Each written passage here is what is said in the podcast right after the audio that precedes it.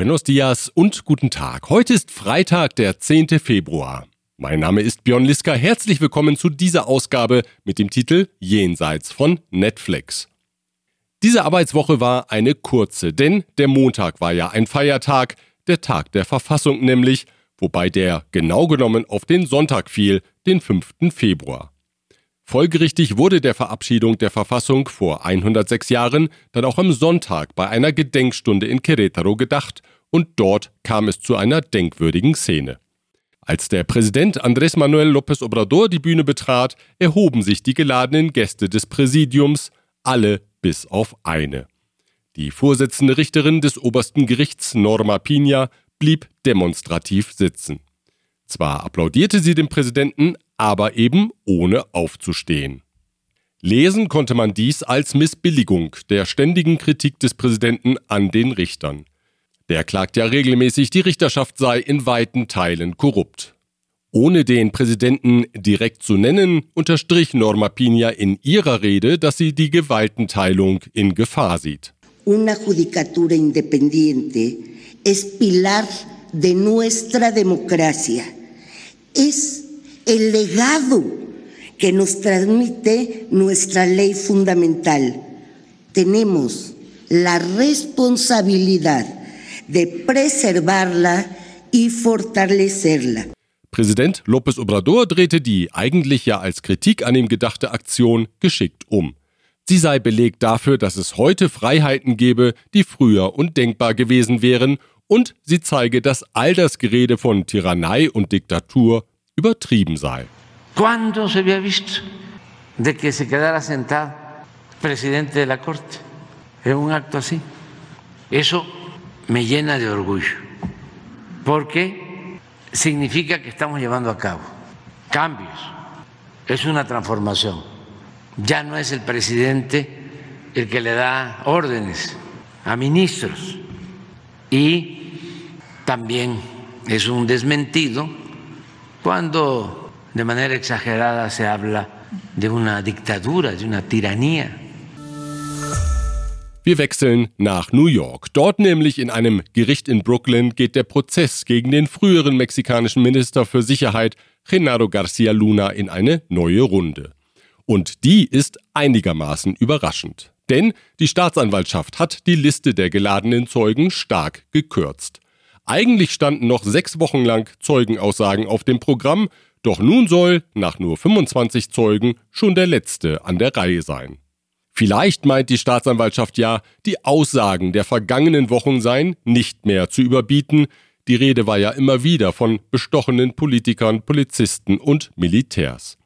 Im Zentrum stand natürlich der ehemalige Sicherheitsminister Garcia Luna selbst, der den Schilderungen zufolge mitunter ein größeres SUV anfordern musste, weil die Geldsäcke, die ihm die Narcos übergaben, nicht in sein Fahrzeug passten. Unter dem schönen Titel Realität übertrifft Fiktion schrieb der Lateinamerika-Korrespondent Klaus Ehringfeld dazu am Mittwoch in der Frankfurter Rundschau, Manche Zeugenaussagen in dem Verfahren klingen wie Räuberpistolen, aber in Mexiko war die Realität schon immer wahnwitziger und grotesker, als es jede Netflix-Serie inszenieren könnte. Das findet auch Präsident López Obrador. Wir wissen nicht, ob der die Artikel von Klaus Ehringfeld in der Frankfurter Rundschau verfolgt, aber der Präsident sagte ziemlich gleichlautend am Mittwoch. Va más allá del trama de una serie de Netflix. Jenseits von Netflix also. Und der Präsident glaubt, so wie viele Beobachter, dass die Regierung von Felipe Calderón den Kartellen zwar den Krieg erklärte, aber zugleich das Kartell von Sinaloa stärkte und schützte. Y todo indica de que se protegía a unos para atacar a otros. Elemente, die diesen Eindruck widerlegten, hat man jedenfalls bisher bei dem Prozess nicht gehört. Gleich geht's weiter. Zunächst aber ein Hinweis auf die folgenden Unternehmen. Kernliebers, der globale Technologieführer für hochkomplexe Teile und Baugruppen mit den Schwerpunkten Federn und Standsteile. Evonik, ein weltweit führendes Unternehmen der Spezialchemie.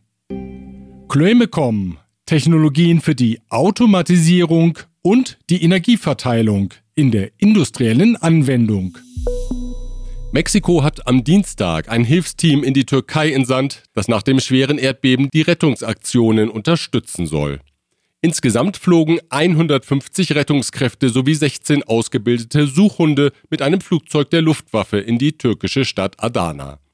Nach Angaben von Außenminister Marcelo Ebrard wirkte das Team am gestrigen Donnerstag bei der Rettung einer verschütteten Person mit, die lebend aus den Trümmern eines Gebäudes geborgen werden konnte.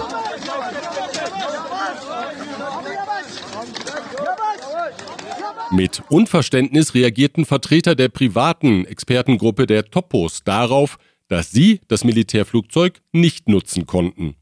Verschiedenen Berichten zufolge machten sich 30 Mitglieder der sogenannten Maulwürfe am Donnerstag mit einer Linienmaschine der Turkish Airlines auf den Weg in das Krisengebiet. Die Topos waren nach dem schweren Beben von 1985 gegründet worden und kamen bereits bei zahlreichen Katastrophen im In- und Ausland zum Einsatz. Deutschlands Botschafter in Mexiko, Wolfgang Dold, hat seit seinem Amtsantritt im August des vergangenen Jahres bereits verschiedene Regionen im Land besucht. Am Mittwoch und Donnerstag dieser Woche stand nun Puebla auf der Agenda und dort hatte ich die Möglichkeit, am Rande eines Empfangs kurz mit dem Botschafter über die Eindrücke zu sprechen, die er auf diesen Reisen gewonnen hat. Herr Botschafter, in welchen Regionen waren Sie bisher schon hier in Mexiko? Ich bin in den ersten Monaten, seitdem ich Ende August angekommen bin, relativ viel gereist. Ich habe mir vorgenommen, vor allen Dingen zunächst einmal dorthin zu fahren, wo deutsche Industrie erfolgreich wirtschaftet. Und deswegen habe ich von Nueva León bis Querétaro vieles schon gesehen und besucht. Und jetzt bin ich in Puebla. Das ist sozusagen der Stein, der noch in diesem äh, Mosaik fehlte. Gibt es ein gemeinsames Gefühl der Unternehmerschaft oder auch überhaupt der Deutschen, denen Sie begegnet sind bisher? Also ich habe das Gefühl, dass Mexiko als ein Land gesehen wird der Chancen. Ja? Ich habe hier vorgefunden eine große Anerkennung des hohen Bildungsniveaus. Wir sprechen ja in Deutschland, übrigens auch hier, vom Fachkräftemangel. Aber hier in Mexiko finden deutsche Unternehmen immer noch eine sehr, sehr motivierte, aber auch gut ausgebildetes Personal. Und das ist einer der ganz entscheidenden Faktoren für Inversionen, Investitionen. Und ich glaube, dass das etwas ist, was das Land wirklich von vielen anderen Ländern, die in diesen schwierigen Zeiten jetzt sich anbieten als Investitionsstandorten unterscheidet. Sie kennen das Land ja dann doch schon ein bisschen gastronomisch. Was hat Sie denn da besonders überzeugt? Also ich bin da wirklich noch nicht sehr weit gekommen, muss ich sagen. Ich habe gelernt, dass all das, was man häufig in Deutschland für mexikanisch hält, in Wahrheit amerikanisch ist mit einem mexikanischen Akzent.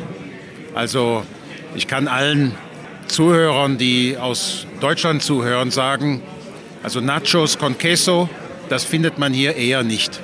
Sagt Deutschlands Botschafter in Mexiko, Wolfgang Dold. Gleich geht's weiter Zunächst aber mein Dank an ICUNet Group. Expatriate Management von der Vorbereitung über Begleitung bis zur sicheren Rückkehr inklusive interkulturellem Training und Coaching. German Center Mexico. Büros, Beratung und Netzwerke unter einem Dach. Ascens Blue, Ihr deutschsprachiger Personalrecruiter in Mexiko. Global Mobility Partners, Ihr Spezialist für Umzüge von und nach Deutschland. Nicht von der Stelle kommt Mexiko bei der Korruptionsbekämpfung. Das jedenfalls ist die Wahrnehmung der Menschen und die gibt die Organisation Transparency International mit Sitz in Berlin einmal jährlich in Form eines Rankings heraus. Der jüngsten Ende Januar präsentierten Aufstellung zufolge kommt Mexiko auf 31 von 100 möglichen Punkten, wobei 100 der bestmögliche Wert ist.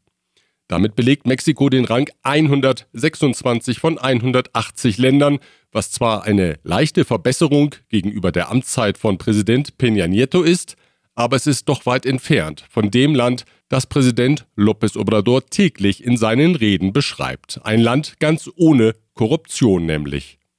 Und so sagt der Präsident, er habe kein Vertrauen in Transparency International. Yo no le tengo confianza a esa institución, porque fueron de las que se callaron o calificaron muy bien a los gobiernos neoliberales.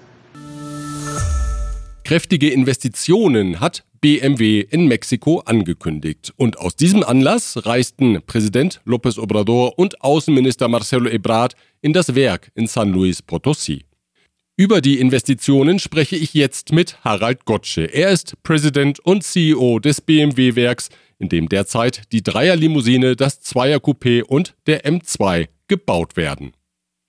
Herr Gottsche, BMW hat bei einem Festakt am vergangenen Freitag Investitionen in Höhe von 800 Millionen Euro in ihr Werk in San Luis Potosí angekündigt. In welche Vorhaben soll das Geld denn konkret fließen? Wir werden ab 2027 äh, Fahrzeuge der sogenannten neuen Klasse bauen, also eine Architektur, die rein für Elektroautos ausgelegt ist.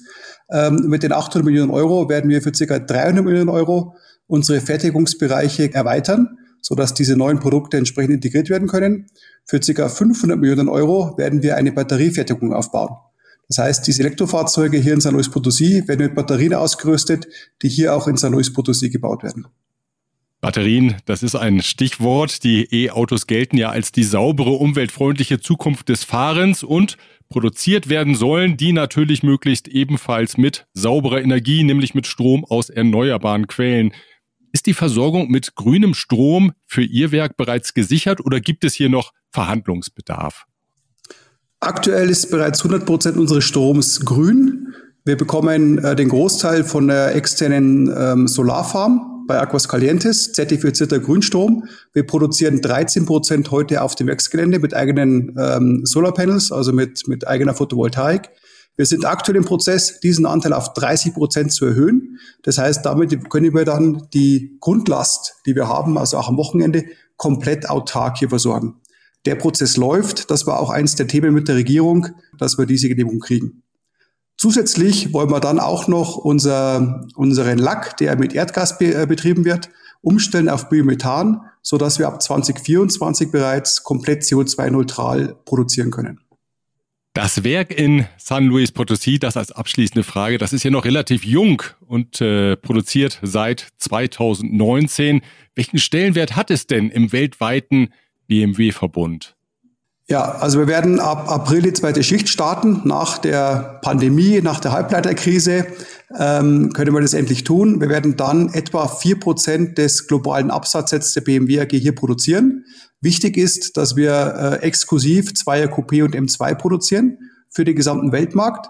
Und natürlich ist es so, dass mit Blick in die Zukunft, auch mit Blick auf die Elektroautos ab 2027, ähm, die Rolle extrem wichtig ist, vor dem Hintergrund, dass die Globalisierung abnimmt und die Regionen oder die Bedeutung der Regionen deutlich zunimmt. Das heißt, damit äh, ist der Fokus noch mal stärker auf die äh, Märkte hier in Amerika, im ersten natürlich der US-Markt gerichtet extrem wichtig hier, weil wir eben danach profitieren können von den Förderungsmitteln des Inflation Reduction Act in den USA. Sagt der Präsident und CEO des BMW-Werks San Luis Potosí, Harald Gottsche. Präsident López Obrador scheint der Besuch im BMW-Werk nachhaltig beeindruckt zu haben. Noch Tage später, am Mittwoch nämlich, erwähnte er das Projekt als Beleg dafür, dass die grüne Energie für seine Regierung nun wirklich ein Thema sei. Lo que vimos y inauguramos como nueva etapa en, San Luis Potosí con la nueva planta de la BMW. Ein weiterer Beleg hierfür sei auch die Tatsache, dass vier der zehn geplanten Industrieparks am Isthmus von Tehuantepec ausschließlich für Windkraftanlagen reserviert seien.